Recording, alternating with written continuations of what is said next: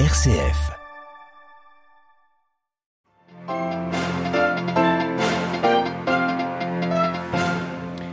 Le pape François présidait la messe en la basilique Saint-Pierre ce matin en cette fête des Pierre et Paul. Une messe au cours de laquelle il a béni et remis le pallium à quarante-quatre nouveaux archevêques métropolitains.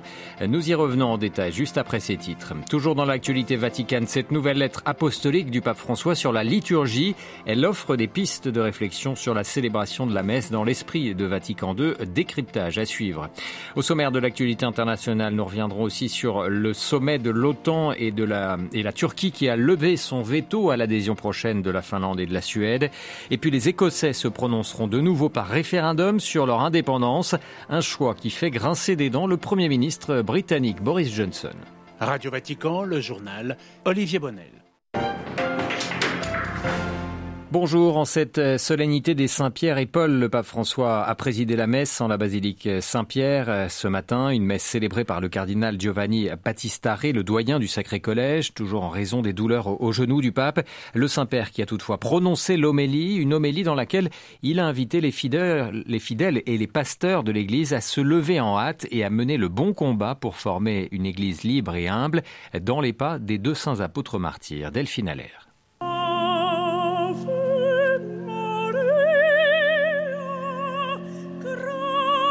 Le pape note d'abord qu'aujourd'hui, parfois en tant qu'Église, nous sommes submergés par la paresse. Souvent, nous sommes enchaînés dans la prison de l'habitude, effrayés par les changements, glissant ainsi vers la médiocrité spirituelle, regrette-t-il. Au contraire, le pape invite à devenir une Église qui se tient debout, une Église sans chaîne et sans mur, une Église libre et humble qui se lève en hâte. En deuxième partie d'homélie, François a parlé du bon combat mené par Paul. En somme, que chacun accomplisse la mission qui lui est confiée. Que puis-je faire, moi, pour l'Église ? Ne pas se plaindre, mais s'engager, répond le Saint-Père, participer avec passion et humilité. Un processo sinodale significa tutti partecipano, nessuno al posto degli altri o al di sopra degli altri. Église synodale signifie tous participent, personne à la place des autres ni au-dessus des autres, explique l'évêque de Rome. Mais participer signifie aussi mener à bien le bon combat, un combat car l'annonce de l'évangile n'accepte pas de compromis avec les logiques du monde. Au contraire, il s'agit d'allumer le feu du royaume de Dieu là où règnent les mécanismes humains du pouvoir, du mal, de la violence, afin, dit François, de demeurer des sentinelles vigilantes. À la compte-rendu signée Delphine Allaire sur ce magnifique Ave Maria. Comme le veut la tradition, une délégation écuménique du patriarcat de Constantinople était présente en cette Saint-Pierre et Saint-Paul. Le pape qui tout à l'heure à midi a également présidé la prière de l'Angélus depuis la fenêtre du palais apostolique.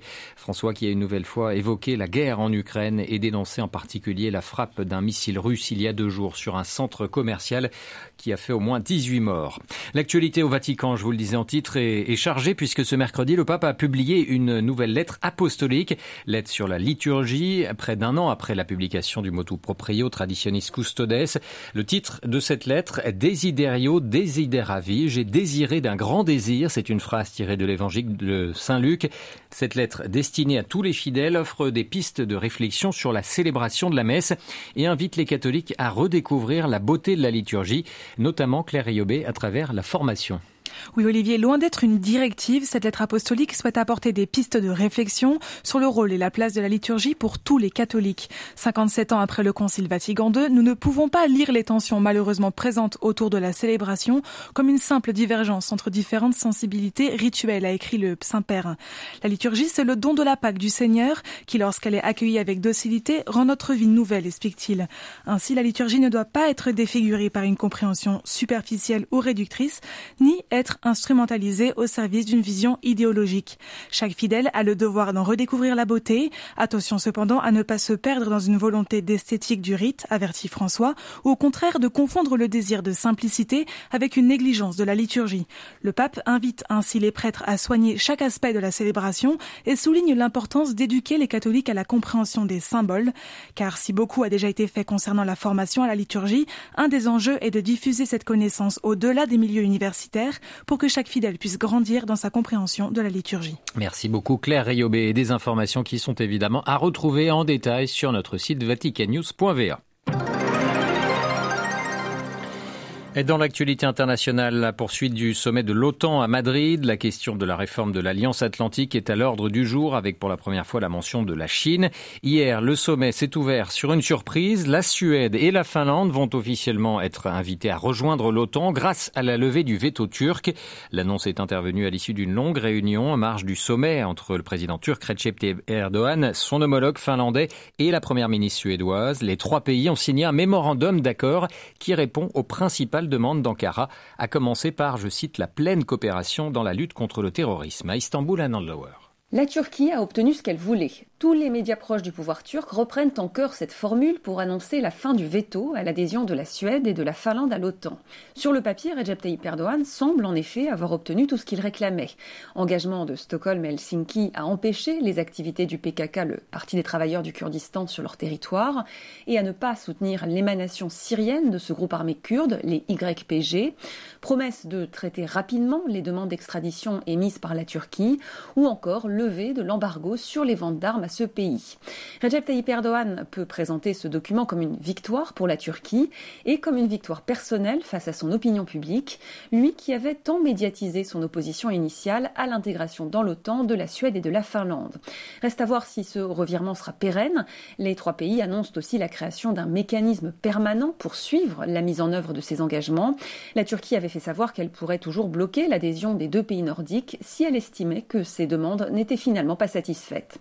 À Istanbul, on doit pour Radio Vatican. Et Ankara qui va réclamer à la Finlande et à la Suède l'extradition de trente-trois personnes qui appartiennent au mouvement P K K et à FETÖ, qu'elle considère comme terroristes. C'est ce qu'a annoncé tout à l'heure le ministre turc de la Justice. La guerre en Ukraine reste bien sûr en toile de fond de ce sommet de l'OTAN. Les États-Unis et leurs alliés ont gelé plus de trois cent trente-trois milliards de dollars d'avoirs russes depuis le début de la guerre, annonce ce mercredi par le Trésor américain lors du premier jour du sommet du G sept en Allemagne. Les dirigeants de, des sept pays les plus industrialisés avaient annoncé décréter un, un embargo sur l'or nouvellement extrait en Russie. La Russie qui se dit prête à sacrifier une partie de son budget pour intervenir sur le marché des changes, des changes pardon, alors que le rouble est au plus haut depuis deux mille quinze.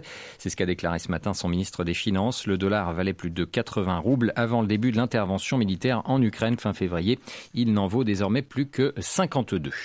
Les Écossais seront de nouveau consultés sur leur indépendance par référendum. Ce sera au mois d'octobre prochain, annonce faite hier par la première ministre écossaise Nicola Sturgeon. Mais le premier ministre britannique Boris Johnson n'y est pas favorable. Il a rappelé que les affaires constitutionnelles relevaient du gouvernement central à Londres. Londres où on retrouve Jean Jaffray. Ce sera la même question qu'il y a huit ans, a précisé la première ministre. L'Écosse doit-elle devenir un pays indépendant ? En deux mille quatorze, seulement quarante-cinq pour cent des votants s'étaient prononcés pour, cinquante-cinq pour cent avaient voté contre. La consultation populaire en deux mille quatorze était censée régler la question de l'indépendance pour une génération. Mais les nationalistes écossais font remarquer que le Brexit a changé la donne.